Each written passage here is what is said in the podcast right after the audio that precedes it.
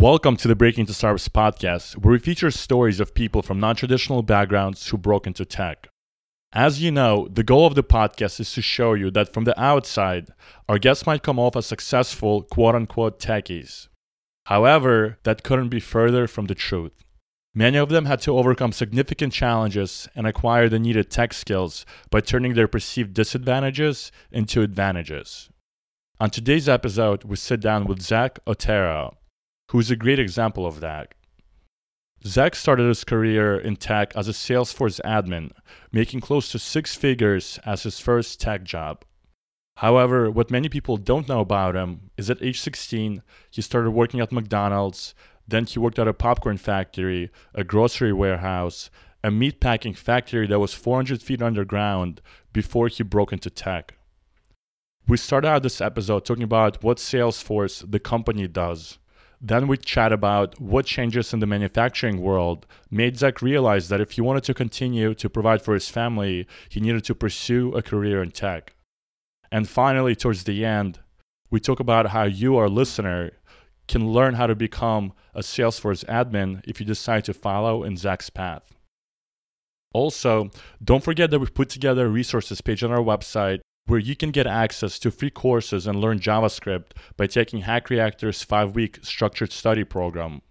Or you can get discounts like $250 off if you decide to apply to programs like App Academy, GrowthX, and many more. As you know, we're always looking out for our community members, so go to breakingintostartups.com forward slash resources and check them out. So without further ado, let's break in. Growing up, we're told that in order to be successful, you need to be a banker, a doctor, or a lawyer. That's what the gatekeepers want you to think. But we're part of something bigger. We're part of a technological revolution. Either you're at the table or on the table. Get in the end. 10x. Yo, yo, yo, this is Ruben Harris. I'm here with the homies Artur and Timur Meyster, and this is the Breaking Stars podcast. Timur, can you please tell the people what we're doing today? Yeah, so today uh, it's actually a Monday morning. We always listen to our community. People want to know about jobs, not just in San Francisco, but all over the country or all over the world. And like we always say, tech is not just an industry, every industry is being disrupted by tech. So we wanted to bring you a story that was a little bit different than the traditional sales or engineering or product role of guests that we've interviewed in San Francisco. So, with that said, Ruben, can you please introduce the guest? Yeah, Timur, we're here with Zach Otero, who is one of the few people in Springfield, Missouri, that was able to not just work in the manufacturing fields, but he also was able to become a Salesforce administrator and work in tech. He's an amazing human being who is a family man and is very familiar with his environment. And he's going to talk to you not just about how he got into this role, but he's also going to talk about what Salesforce actually is, the way he learned through books before the online platform called Trailhead came out. And we're really excited to speak with them. And before going into that, let's just say welcome, Zach. Oh, it's great to be here. Thanks for having me. No problem, man. Thank you for joining us. And, and shout out to Sarah and Molly for setting it all up. So before we begin, Zach, can you tell us a little bit more about what Salesforce is? Well, Salesforce is a global leader in CRM, cloud based enterprise CRM software. And the, what is CRM uh, you know, for people who are listening?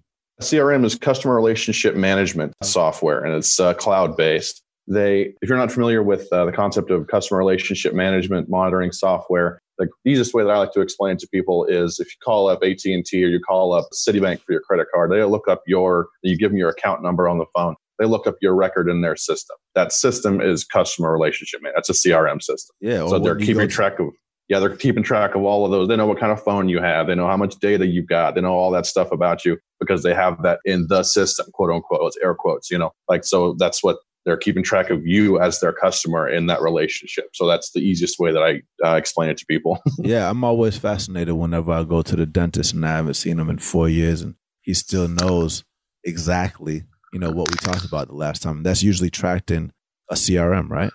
Exactly, exactly. Got it, got it. Okay. And so, you know, Salesforce did not become a $10 billion company overnight. You guys did something that's innovative and you guys created something called software as a service. For the people that don't know, you know, that's called SaaS. And can you break that down for us? Yeah, absolutely. Happy to.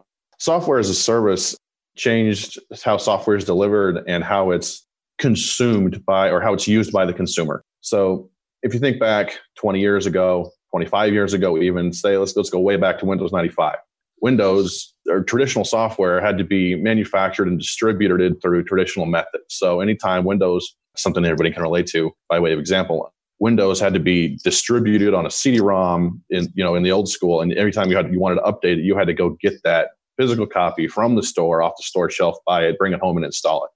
With the advancements in broadband, in internet speeds, and computing power, and just the general progress of technology, the industry was able to start offering software through the internet. So actually interface with large scale software through the internet. And most people are familiar with cloud software because and then don't even realize things like Google Hangouts, things like Google Drive.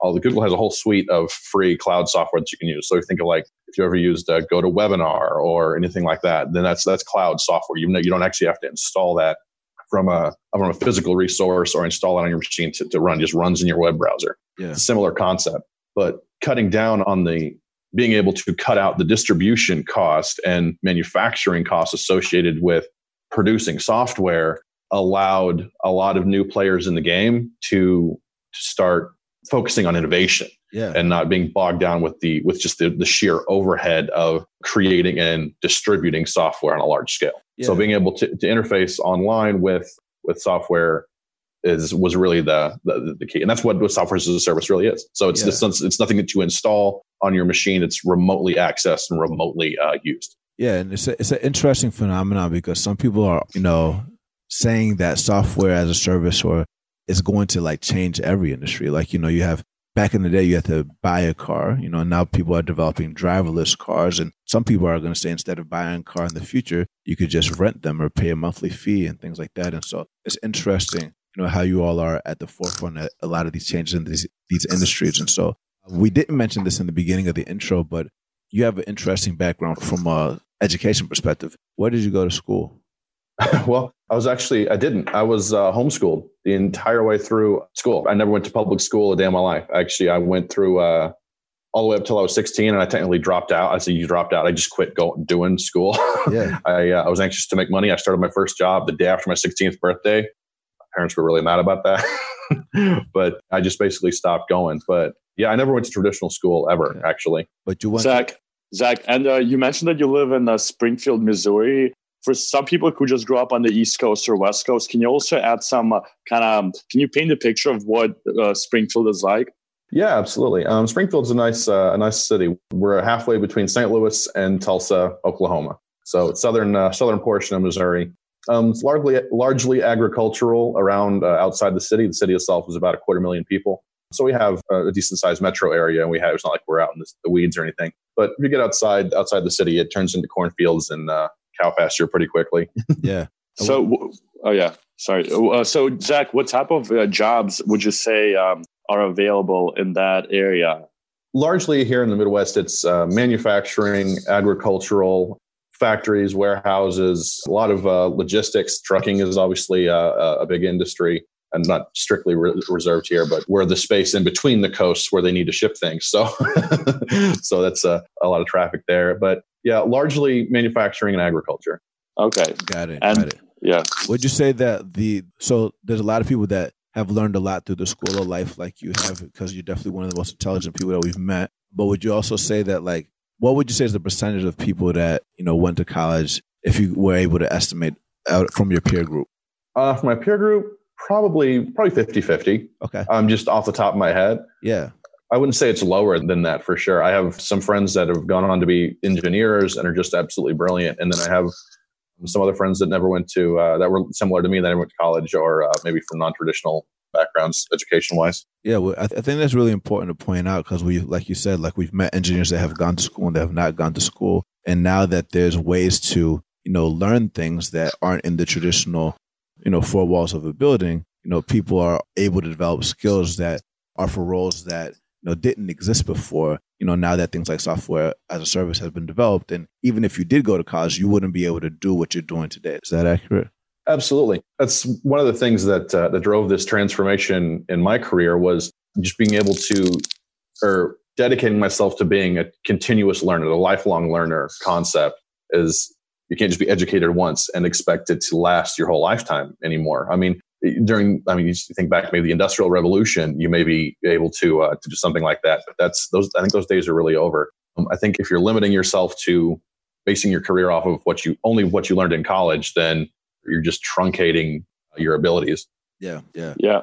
So and Zach, you actually bring up a good point about being a life learner because back in the day, a lot of people they would just grow up. Some of them followed in their father's footsteps, and they kind of had the job stability that if your dad was a shoemaker, then you just uh, followed in their path.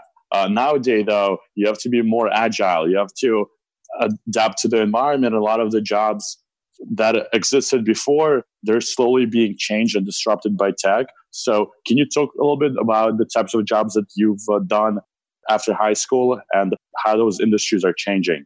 Yeah, absolutely. I uh, yeah, I come from blue collar background. All my family are blue collar, uh, salt of the earth people. they uh, work manufacturing, warehouse, these different these different things. Uh, a lot of agriculture, uh, a lot of farmers. so, but uh, when I got out of, uh, I started working when I was like I said when I was 16. I started at McDonald's. it was about as humble as about a humble a beginning as you can as you can get. But eventually, I started. I worked like I worked at a popcorn factory for a little while. That was interesting. I worked at a, uh, a grocery warehouse. I worked for quite a while in a meat packing plant. The only reason I continued on that path was because that's where I had experience, and I I had to find jobs that would I could get based on the experience that I had. So it was kind of the vein that I fell into and continued in just because I had some resume experience there. Yeah. But yeah, there. I mean, those industries are obviously being disrupted as well. The uh, some of the manufacturing software that's out there for monitoring manufacturing uh, equipment is just fascinating to me. Since I do have kind of a background in there, I kind of geek out on it sometimes. Um, yeah, I'll go uh, go check the uh, check out what's off what's coming up in the uh, the Internet of Things cloud, and then uh, programmable logic controllers and things like that that that control those uh, those large manufacturing machines is is kind of cool. So, yeah. but yeah, everything's nothing's really off the table now with a lot of the yeah with the scale that technology is getting to. Yeah, everything's everything is in the path. yeah. And for our listeners, can you paint the picture of the manufacturing plant, the meat manufacturing plant where you used to work at? yeah, absolutely. It's kind of it's unique.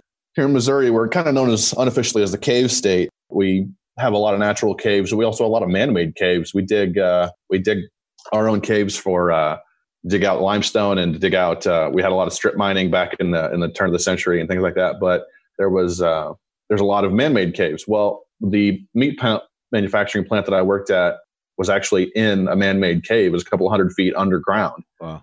So every day I would go to work, I had to go down.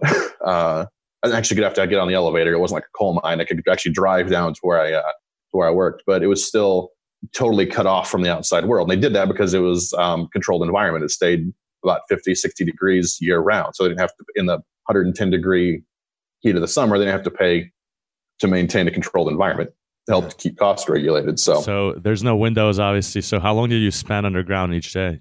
About ten hours. Wow, wow. I was I was pulling ten hour days at that point, six to four. Yeah, six a.m. to four p.m. So, the uh, yeah, a long day without sunlight for sure. Yeah, yeah. I mean, you get used to it. It's just like being in a basement, but it's uh, yeah. After a little while, it kind of gets it just gets to be normal. yeah, and for the people that aren't familiar with working with their hands, can you talk a little bit about the skills that you developed from working in manufacturing and you know any other you know qualitative or quantitative skills that you develop while you were you know working 10 hours a day that people may not realize? Oh absolutely. I mean manufacturing is physical work. Um, so it's a lot of moving around a lot of uh, small scale logistics what's going where and when and that kind of thing. I was a machine operator. I uh, ran a giant deli meat slicer. You think about the, the slicer at the deli counter at the grocery turn that into about the size of a car and uh, and uh, that's that's what I operated. But yeah, I get processed twenty thousand pounds of meat in a day. Wow. So, and most of that I had to lift and put into the machine, and then uh, one or two at a time, and then process it, and then do uh, do a couple more. That machine cycled about every ninety seconds. So processing about yeah, so about forty to fifty pounds of meat every every minute. Yeah. So, so to have like an efficient process, you probably had to be really good at management, probably, right? Because you talked a little bit. yeah, exactly. And that was what that was what uh, that was one of the things I kind of picked up on was uh, with, the, with the variety of jobs that I had, that was one of the the realizations that helped spark the the transformation was I could be good at a variety of things. Was that I could I essentially convinced myself I could be good at anything. Yeah. If you give me a little bit of time to learn it and understand the process of what's needed and understand the outcome yeah. or uh, that's needed or that's required, then I could learn that process and learn how to do that the most efficient way. Yeah, no, that, no. All right. So for the people that, you know, may not realize that what you just broke down is it sounds like to me, I, I remember when I first read your story, that was actually one of your perceived advantages. It's like even though, you know, you've been in factories your whole life, you might have started off doing, you know, individual contributor jobs, but then you could step back and see how the entire process works. And, you know, as a Salesforce administrator and a sales operations guy, that type of stuff is very important because a lot of times salespeople that are selling and talking to customers all day don't realize how it all comes together. And you were developing a lot of these skills that kind of make you, you know, even stronger at what you're doing today. Would you say that's accurate or, you know, what other perceived advantages would you say that you had? Yeah, absolutely. And that that taught me to kind of understand process as a whole. And you're right; it's a, a, decent chunk of being a, a, Salesforce administrator is doing kind of business analysis. Uh, how, how what does the company need? What are the goals that we're not meeting? What how can we better improve this process? How can we optimize? And with a background in in manufacturing, it kind of taught you me how to recognize those markers, those indicators. Like we're standing on the production line all day, I can tell you, you know, the three things you need to do if you want to improve uh, output or if you want to you know how, how what do we need to do to make things better i can tell you that just by sheer observation but yeah. then at a larger scale if you think of uh, the process of and the goals of the company and being able to map that to a tool and to be able to automate processes and to better yeah just better help the business run more efficiently then yeah, it's similar. It's similar thought process. So I'd say that's absolutely accurate. Yeah. yeah. And uh, have you heard about Salesforce? Kind of while you were um, in this job, has Salesforce even came up on your radar? Like, how did you discover that this is even even a role and a profitable job? Yeah, I see. I kind of had a gift from the gift from the clouds. I have a, a cousin that's a, a, developer that he actually comes from a similar background that I do. He was homeschooled himself. He uh, didn't have any college experience, and he got into he had the knack for develop he had the head for code and he pursued that and served him really well. He got into he got exposed to salesforce through that because it's obviously a, a big skill set in the development world as well. And then he actually told me through just through family channels we were just talking about uh, about what we were doing and he told me about salesforce and i very vividly remember i'll probably never forget now about an hour long conversation that we had on the phone one night that he walked me through what it was how people use it and that you can get into it without any background. And that was just a really, a really important thing. Like without any prerequisites, you didn't have to first have a, a bachelor's degree in, in IT or in, you know, software or anything like that. You could just get into this without any background in it. Yeah. And that there was a lot of uh, materials out there on the open web to help you learn it for free.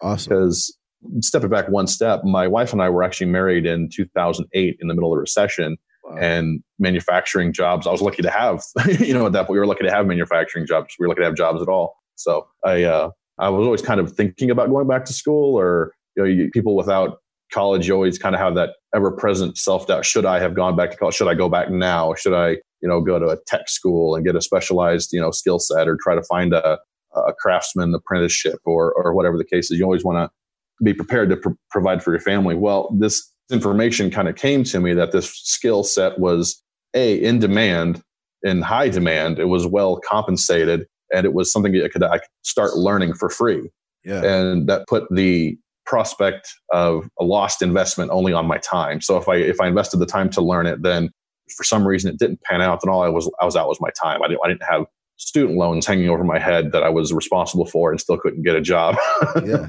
yeah. you know because I know I know a lot of people in that situation too. That was a uh, that was a big contributor to that decision as well. Because I know I'm sure we all know people that have degrees that they don't use in their current position. Yeah, yeah. We're definitely going to talk about compensation and things like that. But I love that you actually spend time to talk to your cousin and spend time with your family. A lot of people don't, you know, like a lot of people don't take time to step back and reflect and just and talk to people about what they're doing and it sounds like you know you you value those types of things and you know when you spoke with your peers and your friends you discovered a new opportunity which was cool and so you know once you just realized that this was a role that fit your background and you were excited about it you know, Trailhead didn't exist. So what did you do to start learning to go into this, this direction? Well, back then, before Trailhead was online and was a, an available resource, then there was kind of a disparate assortment of things you could study online. They, there was Salesforce provided a lot of help and training, a lot of very detailed help and training. They had uh, some ebooks online, and then there was also a lot of uh, the community was already existed and was very active, and so there was independent blogs. There was a lot of it, podcasts that were really valuable to me, and there was a lot of just YouTube videos, honestly, how tos and basic concepts. And there was also a lot of information on YouTube from the conference, from the Dreamforce conference that Salesforce puts on every year.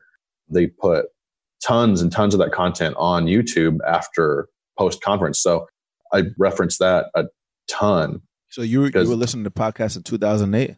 Uh, not, 2000, not 2008. I started this about 2012. Okay, 2012. So, or I take that back. I mean, what I started this podcast. I uh, trying to get the dates straight straight in my head. I think I started this in early 2014. Yeah. So sorry, I don't want to get the, the timeline all wrong. Good, all good. Breaking into Startups didn't exist back then. So what what did you listen to at that time? There was an independent podcast at that time called ButtonClick Admin, which was um, run by some of the community Salesforce. They've since kind of been merged in with Salesforce and offered a large scale from Salesforce Corporate, which is a phenomenal resource. They have this fantastic content. They highlight a lot of really great individuals from a variety of, uh, of backgrounds, same as myself. I was actually lucky enough to be on that a couple years ago. That was a great experience. Nice. Yeah. And then we'll link to it in the show notes too. Yeah. And Zach, it sounds like at this point in time, you have your day job, right? And on the side, you're learning about Salesforce, you're listening to YouTube videos. And I think a lot of our listeners probably will find themselves in a similar position where they might have heard about tech, they might have heard about a role that they're interested in, but they're still unsure on like how to come up with a roadmap to actually transition into that desired role. So what did you end up doing to go from your manufacturing job into becoming a Salesforce admin? What was that roadmap like? Well, it was um, it was complicated. There is it's always a question of the hours in the day, and at that point, I was working sixty hours a week. I was working ten hours a day every day but Sunday, so there wasn't a lot of spare time so what I opted to do was actually study while I was at work, which is, I mean, it's a risk. but my job, since it was so physically based, I, I was able to, for better for worse, I snuck headphones in into the factory, which is you're not supposed to do that, but you know, you got to hustle. So yeah, so I turned to break some rules. yeah, yeah, you got to disrupt, right? Exactly. So I uh, I was able to kind of turn those brain off hours in the day into like brain on hours, so I could actually start learning while I was working because a lot of the work was very repetitive, not listed, not very focused. But I was able to kind of utilize that time for my benefit. I love that you emphasize not just learning while you're working, but it makes me think about like we we have a lot of conversations with people that are like Uber drivers, for example, that like might have a commute or just anybody that might work three jobs but doesn't have time to you know read during the day, but they might be able to travel from one place to another, and during that time of travel, you can actually listen to things or watch things that can help you learn along the way. Yeah, and actually, your story reminded me of myself when I was uh, learning how to code because even though I was working a desk job and I was in finance, there were definitely parts of the day when I was just kind of doing like, I don't know, mundane tasks. And at that point, I would just put on headphones and find a podcast that I was interested in about tech or about coding and just tune out for a few hours. And if you could do that consistently, like day after day, then you're actually learning a lot and you're listening to a lot of interesting people and you're getting a lot of advice. So I definitely recommend uh, finding opportunities to integrate podcasting and or just I don't know consuming Reading. information through audio if you even if you have a day job. Yeah, yeah, absolutely. I think that's yeah. Commute's a fantastic example because I mean everybody has a commute of something typically. I mean unless you're lucky enough to have a remote position, then most everybody has to have some kind of commute. So yeah, and those are. I mean, time is valuable. Time is money, right? It's, time is everything. So you have to find those hours in your day and be able to squeeze the clock and get what you need out of it. yeah. yeah. So how does one get started with Salesforce? So it's an online tool. Are there any like test environments people could play around with or like how do you get started with actually building something in Salesforce? So that's where Trailhead really kind of changed the game. Back when I started, they had Salesforce offered developer environments for free that you could go out and register for and give you a few megabytes worth of storage space and kind of the uh, the bare bones, and you can kind of get in and at least look around. And that was for uh, uh, those were free, and that was the first thing I actually that was my first exposure to Salesforce.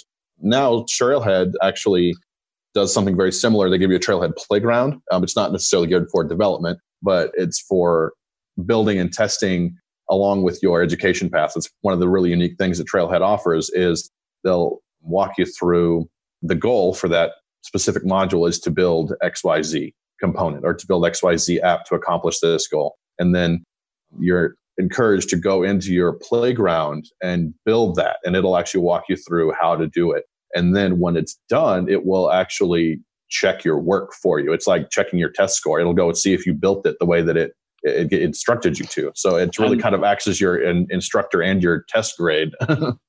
and for our listeners, can you tell us more about like what is Trailhead? Had I know you mentioned that it, it's like an environment that teaches you the skills, but is it run by Salesforce? Is it free? How does one sign up? Can you provide more information around that? Yeah, absolutely. Um, Trailhead is offered from Salesforce uh, free of charge. It has 250 plus modules based on all on a wide variety of, uh, of areas of the tool. And there's also other things um, listed on Trailhead as well general introductions to things like public speaking or GitHub, or there's some other things that are commonly associated with cloud technology or technology in general.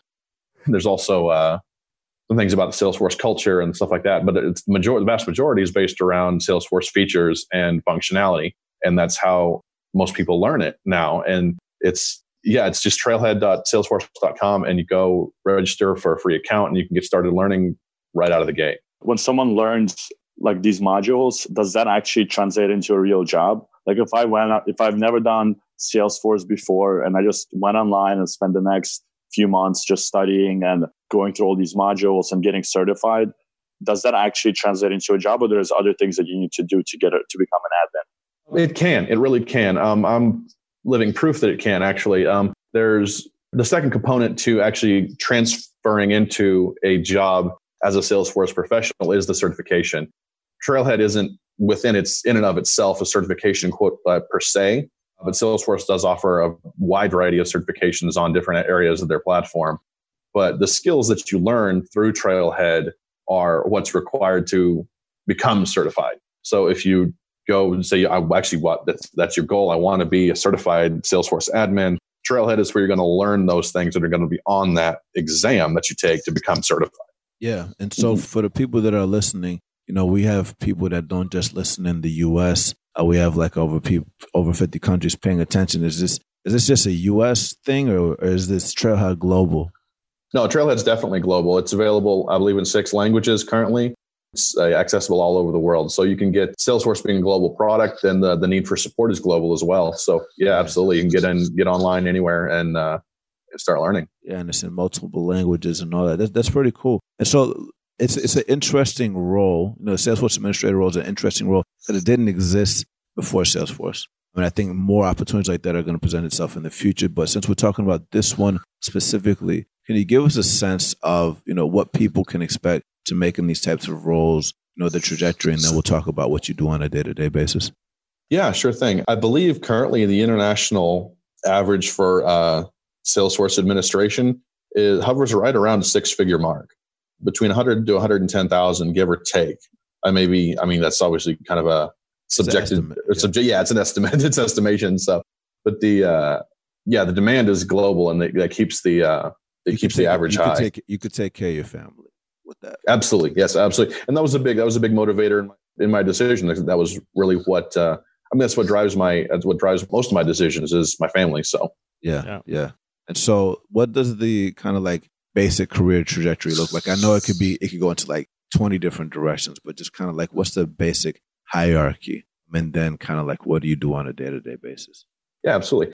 It's generally accepted and understood that a Salesforce administrator is the entry level into Salesforce professional ecosystem. Up from there, you can go in a variety of directions. They offer certifications on specialization consulting on their different clouds. They have clouds for service, for sales, for marketing, for uh, different things. They also have popular certifications for uh, development, a very in demand skill. Um, you guys are aware that everybody, I mean, coding is really integral to the growth of technology and uh, all this disruption that we keep talking about, every, somebody has to code it all. Yeah. so, but admin is, as a Salesforce administrator, there isn't really a lot of code involved with that certification. So, as an entry level, it's all what we what we call declarative. It's all button click configuration. So, if you're apprehensive about if someone's apprehensive about I don't want to get into technology, I don't I don't have the head to write code, there are other things that are available Salesforce administration specifically that doesn't necessarily have that kind of overhead where you're required to learn code. As far as the day to day, yeah, you have uh, a lot of friends in the Salesforce community that we've kind of compared these uh, these stories before, and there's a wide variety of, uh, of responsibilities that every admin has. But there's supporting your users is really key in broad terms. So if you're supporting a traditional sales team, then how do you make the sales team sell better? If you're supporting a service team, then how do you help them service customers better? So part of it is again going back to kind of the business analysis role. You think about how you could do that, but then there's also just the general maintenance and overhead of the tool itself. So things like onboarding, training new users. So if you have new salesmen come on to your sales team, you have to get them up to speed on how to use the tool that they're going to use.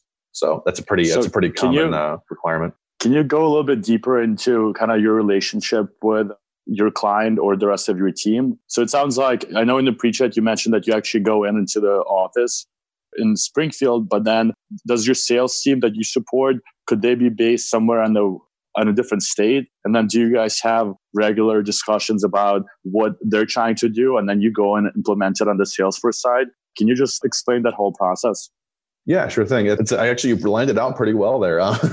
Yeah, I support. Um, I don't actually support a traditional sales team. What I'm, uh, I actually support marketers. So we're uh, marketing to, uh, to, to prospects and trying to give our salespeople better information. So that's uh, just my unique role that I've got into here. But yeah, the um, I support users all over the U.S. So I have yeah, people in different time zones and different different locales for sure. But yeah, we always a big part of my day is coordinating those current projects, upcoming projects, what they're, uh, what works now, what can we improve, what are our big picture goals, you know, what's the flow? yeah. Can yeah. you give an example of a project that you may have worked on recently? Yeah, sure. We're working currently to better track our opportunity fulfillment. So if we have an open opportunity with a company, we're trying to better capture that data so we can analyze it if it's lost or analyze it if it's won so we can start to establish trends. These are the, the valuable information that a CRM system holds is that you start to build almost a persona, a, a, kind of a profile of what your ideal customer looks like, or what your what a traditional, um, what a common path to purchase is. So that's been a big project here that I worked on recently is trying to analyze the customer so experience kind of, pathway. Correct me if I'm wrong, but basically you work together with the marketing team or with your uh, with people who are going to be using Salesforce to identify data you want to track, and then how that's going to help the sales team improve their performance, right? And then you go into Salesforce and you actually implement that tracking. And then you could look at dashboards and analyze that performance and look for trends, right? Exactly. Exactly. Yeah. yeah. Awesome. And he's he's zoomed by a lot of concepts. Uh, you know, you talked about ideal customer profile. You talked about you know leads that turn into opportunities, qualified leads that are you know open or won and close won or lost and things like that. And so um, it sounds like you focus more on the marketing side of things, and it's something that we haven't touched on as much we have gone deep on the sales side of things.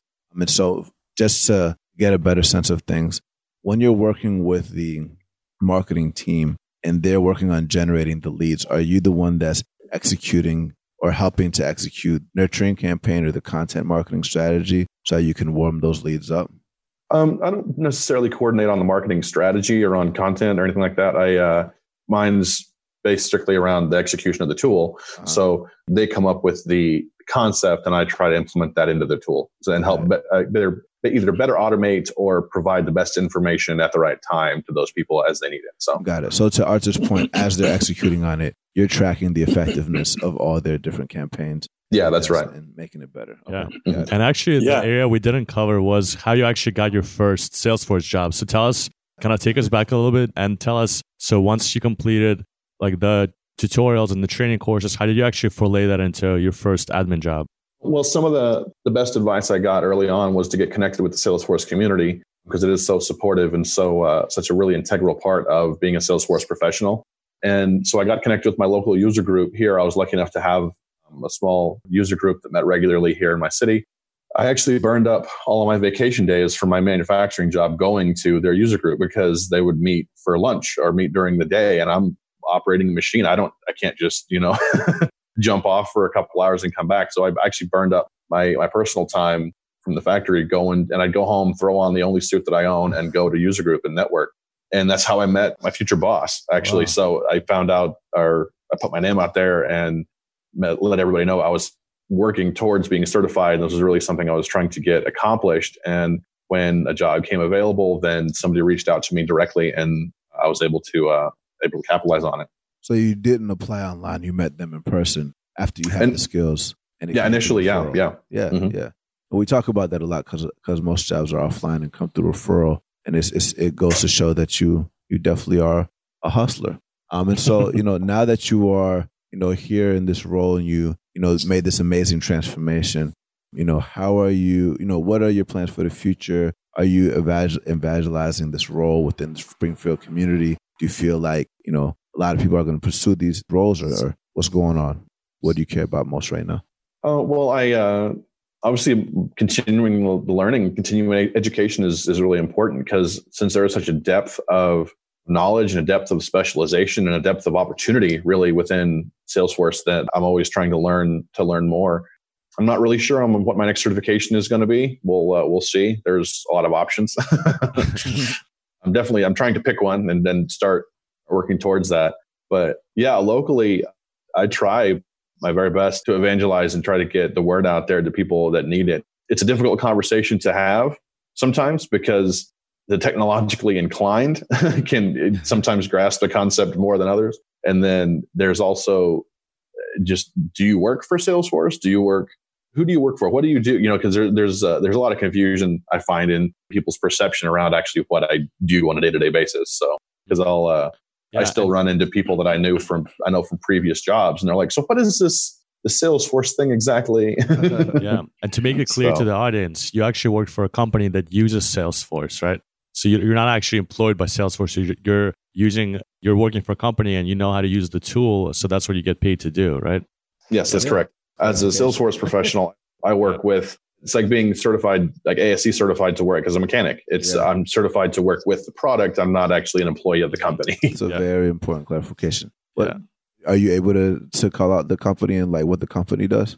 I work for BKD CPAs and advisors, so it's okay. uh, public accounting and advising advisory services. So. Yeah, we were we nice. were in finance as well, so it's interesting to see you know how you know tech is even affecting that space as well. And I'm definitely going to share this episode with you know, my father's family because he grew up in Blakely, Georgia, which is also a very rural place with a big agriculture base and things like that. So you're definitely yeah. inspire them. And uh, so on this podcast, we also talk a lot about jobs going away, and we know there's a lot of jobs that are going away due to automation. But there's also people are saying that there's some tech jobs that could also be going away. I think being uh, working with Salesforce is one of those unique roles, though, that support sales team, which usually generates revenue. So this question is actually for Ruben. So can you just tell us kind of the impact that Salesforce has on a sales team and how important is it for a team to be using that tool? And do you ever see that tool ever going away? I think that, you know, Salesforce is definitely, you know, the default or the go-to CRM for most sales teams. And you can be the best salesperson in the world, from initial meetings perspective. But if you aren't good at the follow up and you aren't tracking where you are in your various stages, you're not going to be able to be as effective as you can be. And then on a management perspective, you know, every coach has a winning playbook. And if you don't know what your team is doing and how they're performing and how they're managing their pipeline, you don't know where the weaknesses are or where the strengths are and how you can actually coach. And so I think that, you know, working with what if you don't have an understanding of how Salesforce works, lot of times you're not using it in the right way and you're actually building it or you're actually hurting your organization and you don't realize how valuable it is working with someone that's on a Salesforce administrator perspective or Salesforce operations perspective until you actually invest in one and you see how efficient your organization becomes. But a lot of times, if you have been operating in the wrong way, there's a lot of pain in undoing all the damage that you did when you tried to figure it out yourself. I mean, there's nothing wrong with trying to figure it out yourself, but if you do it that way, make sure you do it right. So I've definitely been on both sides of the spectrum in organizations where we did not use it effectively, but it is amazing working with someone where you can just kind of sketch out what you want to do. And like magic, they create something kind of like Excel, but for like sales teams with dashboards and reports. So shout out to Zac and all the other Salesforce administrators that have taught themselves this amazing skill. Yeah, awesome. Well, with that said, we're going to jump into the lightning round. And this is uh, Zac. I don't know if you listened to our other, other episodes, but this is the part where we'll ask you several questions and we're looking for brief responses, but filled with any actionable tactics, resources, or strategies that you've used to get to where you are today.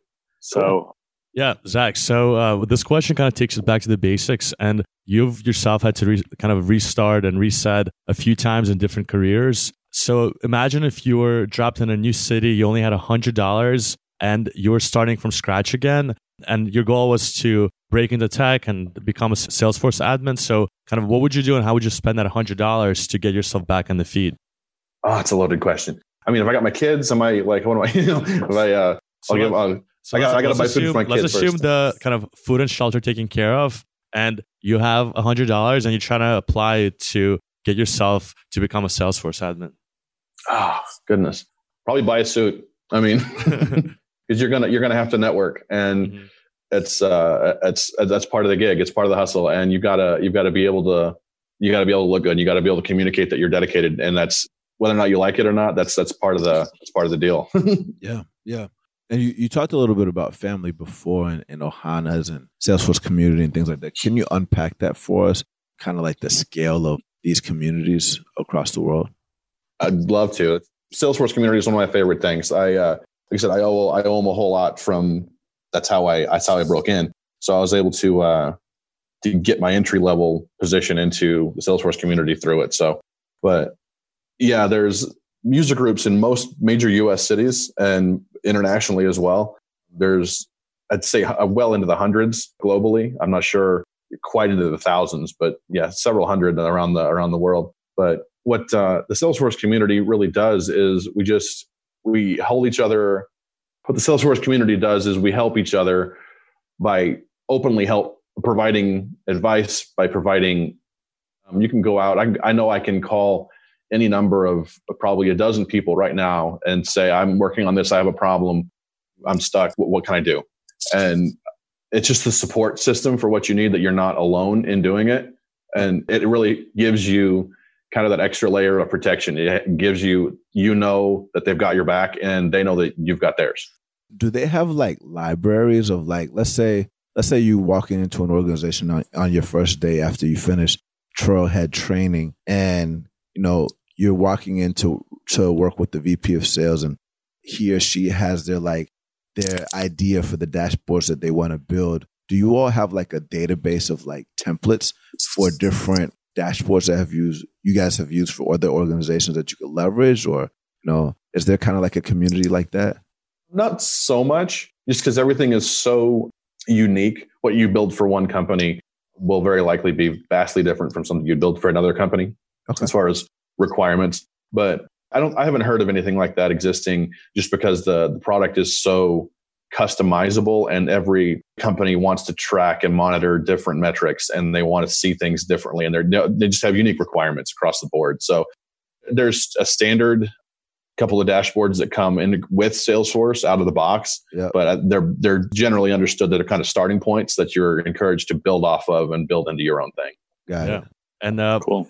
I guess the next question is about more kind of giving advice. And imagine like if uh, you were 16 again and you're faced with like i guess you dropped out of high school and you're kind of faced with finding work and you mentioned that you've worked at mcdonald's and a few other like factory jobs. So if you were giving yourself advice kind of what would it be? What advice would i give my 16 year old self? That could go on for a while.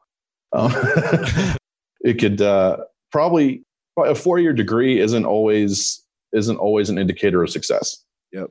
Yep. Mm-hmm. that's probably probably the main thing. And the other, in more in, in broader terms, life is a, a long series of the hardest things you'll ever have to do. Yeah. Yeah. Like it doesn't get any easier. You've just got to be able to, to deal with it.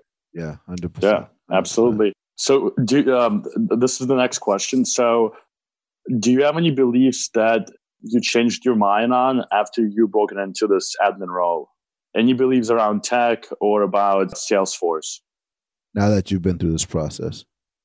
It was really revealing to me that I was, I didn't know that I could be good at something like this until I really tried. So it was, it was more proving to myself, not necessarily about Salesforce, but it was, yeah, it was more of an internal thing. that I didn't necessarily think I could be good at something as complex as this can be. If you would have told me like at that point in time or five years ago that I would be in this position and dealing with the things I'm currently tasked with, then I would have said you're crazy because there's no way. I'm like, I can't ever understand that. That's over my head. Yeah. Well, you don't, yeah, you, uh, yeah. take it one day at a time, you learn things, uh, you don't learn things one, one step at a time for sure. Yeah. And let's unpack that a little bit because we talk about the imposter syndrome on this podcast a lot. And especially folks who are not technical and who are looking to acquire technical skills, a lot of the time they hit this roadblock where they're like, is this like, am I even capable of this? I, like, and they have a lot of like beliefs about who they are. And for some reason, like for one reason or another, they're a little bit sometimes get deterred by the complexity of some of the technical stuff. So, how did you overcome that when you were learning how to um, use Salesforce? You have to have a certain amount of, you have to be kind of lucid mm-hmm. and know that you can learn. The only imposter is a person that, that refuses to learn. Mm-hmm. That's what I tell people about imposter syndrome. It's the only imposter is the person who refuses to learn. Mm-hmm. Like, and if you know that about yourself, that you are capable of learning, whatever your preferred method, whatever your preferred uh, way of learning is, is irrelevant. Find that and focus on that. But you can learn. And if I don't know the answer right now, I can go find out. Yeah. Yeah. Like if if there's if I if I hit the, when I hit those roadblocks, I know that someone else has hit that roadblock before. Very likely. I'm doubtful the first person to encounter this problem, and some the answer is out there somewhere. Yeah. And if it's learning a skill set like like Salesforce, there's a lot of people that have that have run into that. So yeah. yeah.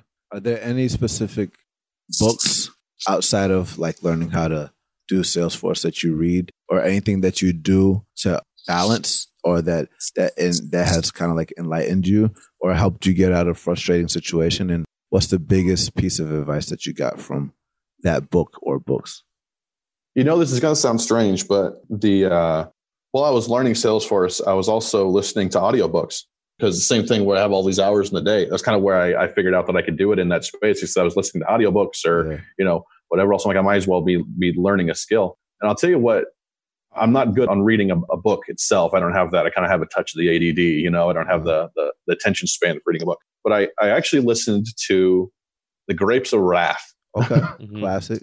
And yeah, John Steinbeck. Uh-huh. And it's all about the depression and these terrible things that, uh, that people went through just to provide for their family. And the, uh, you know, they had to migrate from Oklahoma to California to pick fruit, and then the jobs weren't there, and the car breaks down. It's always one thing after another after after another. And it's what I got out of that was really perseverance. Mm-hmm. And you can't if your goal is to provide for your family and your goal is yeah the security of your family you have to just you have to keep going because it's not going to be easy yeah you got to trust your struggle man there's a lot of things you can't control the only thing you can do is wake up with a smile do your best and watch the movie absolutely only thing you control is how you react to it exactly exactly love it man well thanks again for joining us on the podcast how can the people get in touch with you and if they want to, you know, follow your trajectory? I'm out there on Twitter. My Twitter handle is Zac Otero. It's Z A C O T E R O. I'm the only one. But uh, go ahead and uh, hit me on Twitter. I'm also on LinkedIn if you prefer the more professional, more professional network. Yeah, he's very responsive. I followed him early this morning at like 5 a.m. He responded right away. hey, it's All the hustle. Man. It's the hustle. All right, man. Well, we look forward to seeing you in the future, and um, let us know if you need anything else from us. Outstanding. Thanks for having me. Peace. Yeah, thanks. Thanks for checking us out. We appreciate you for listening and always love your feedback on how we can do better. If you enjoyed this, let us know what you thought on the reviews by going to iTunes, searching for Breaking into Startups, subscribing to our podcast, and leaving a review. Also, if you know someone who came from a non traditional background and is looking to break into tech, encourage them to sign up to our newsletter or tell them to join the Breaking into Startups community on Facebook. Remember, if they don't let you in through the front door, go through the back door, around it, under it, or through it. Let's break in.